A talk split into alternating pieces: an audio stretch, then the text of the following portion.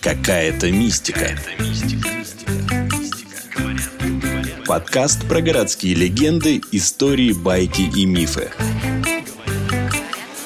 Какая-то мистика.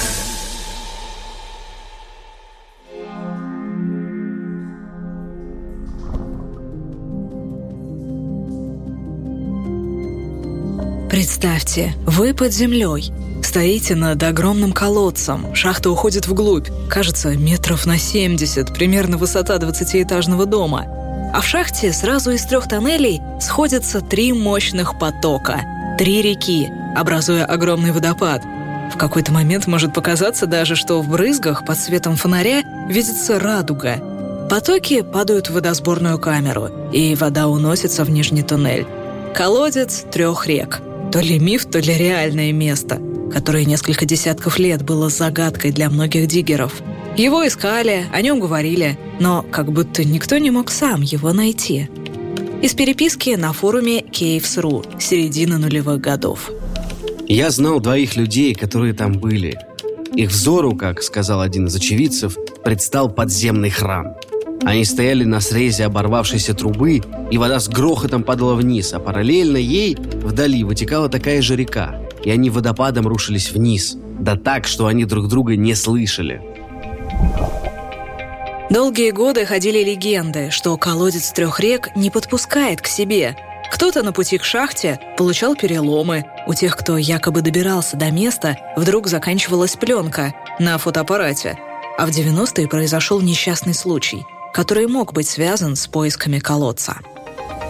Газета «Коммерсант», 14 декабря 1999 года. В субботу в Москве погиб телеоператор Максим Очеретин. Он был смыт водой и задохнулся во время съемок в столичных подземных коммуникациях. Еще один работавший под землей журналист, режиссер телекомпании «Вид» Александр Куприн получил серьезные травмы. По мнению лидера московских диггеров Вадима Михайлова, Очеретин, который до прибытия помощи пробыл в подземелье три часа, задохнулся газами и водяными испарениями коммуникаций. Кроме того, отметил Михайлов, он попал в канализационный сток, в большой туннель с прохождением воды со скоростью 8 метров в секунду, где практически невозможно устоять на ногах.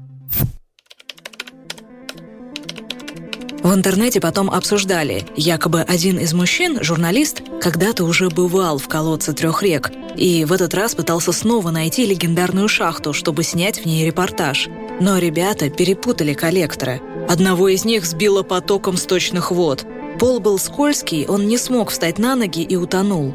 Второй кинулся к рюкзаку, где у него был фонарик, провалился в люк и сломал ногу, но чудом смог выжить. Действительно ли они искали колодец трех рек? Так никто и не узнал. Но ощущение тайны вокруг этого места закрепилось. Для кого-то его поиски стали навязчивой идеей. Из переписки на форумах середины нулевых. Что это может быть? И почему никто из нас его не нашел? Хотя люков на юго-западе Москвы было вскрыто сотни. И речных, и ГТС, и больших квадратных, и даже маленьких газовых. Но эффекта ноль. И все же есть те, кому удалось там побывать и рассказать, что же это такое на самом деле. Диггер и экскурсовод Даниил Давыдов несколько лет назад в одном из интервью говорил, что найти колодец – его заветная мечта, то, в чем он на тот момент видел смысл диггерства – найти место, которое все считают легендой. Был уверен, что рано или поздно он в нем побывает. И это произошло. Вот как Даниил рассказывает об этом сейчас. С 90-х годов пришла легенда, что есть где-то на юге Москвы или на юго-западе Москвы огромная колоссальная шахта, в которую выходят коллекторы, вода падает вниз. Вадим Михайлов, известный диггер во времена Юрия Михайловича Лужкова, искал эту шахту и не нашел. А мы нашли.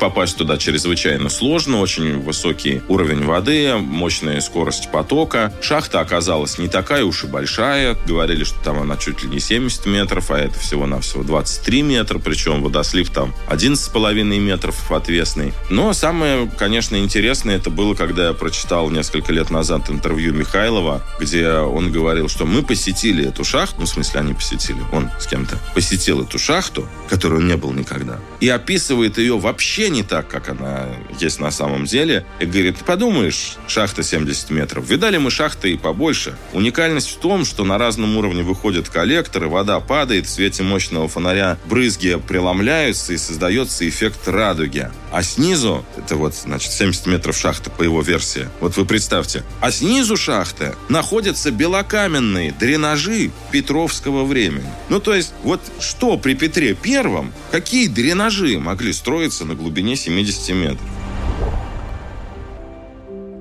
В реальности оказалось, что шахта вовсе не гигантская, как ее описывали в легендах.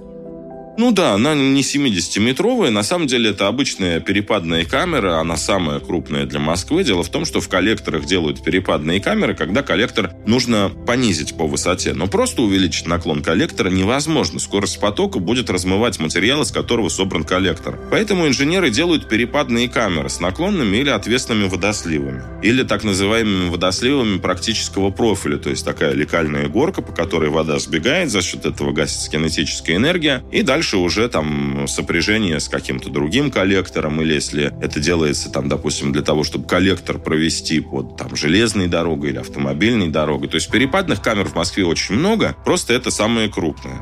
Ну, то есть, в общем, его мифологичность преувеличена, наверное. Ну, я бы даже сказал, она не просто преувеличена, она создана практически на пустом месте. И, наверное, эта камера, вот этот колодец трех рек, он бы вообще не получил никогда такой популярности, если бы в 90-е годы его не заложили плитами, и он не потерялся. То есть туда спускался народ, когда этот коллектор, когда этот колодец строили только. А потом он исчез таинственным образом. И вот тут появляются легенды. Что это такое может быть? Вот, собственно, за счет этого легендарность такая появилась.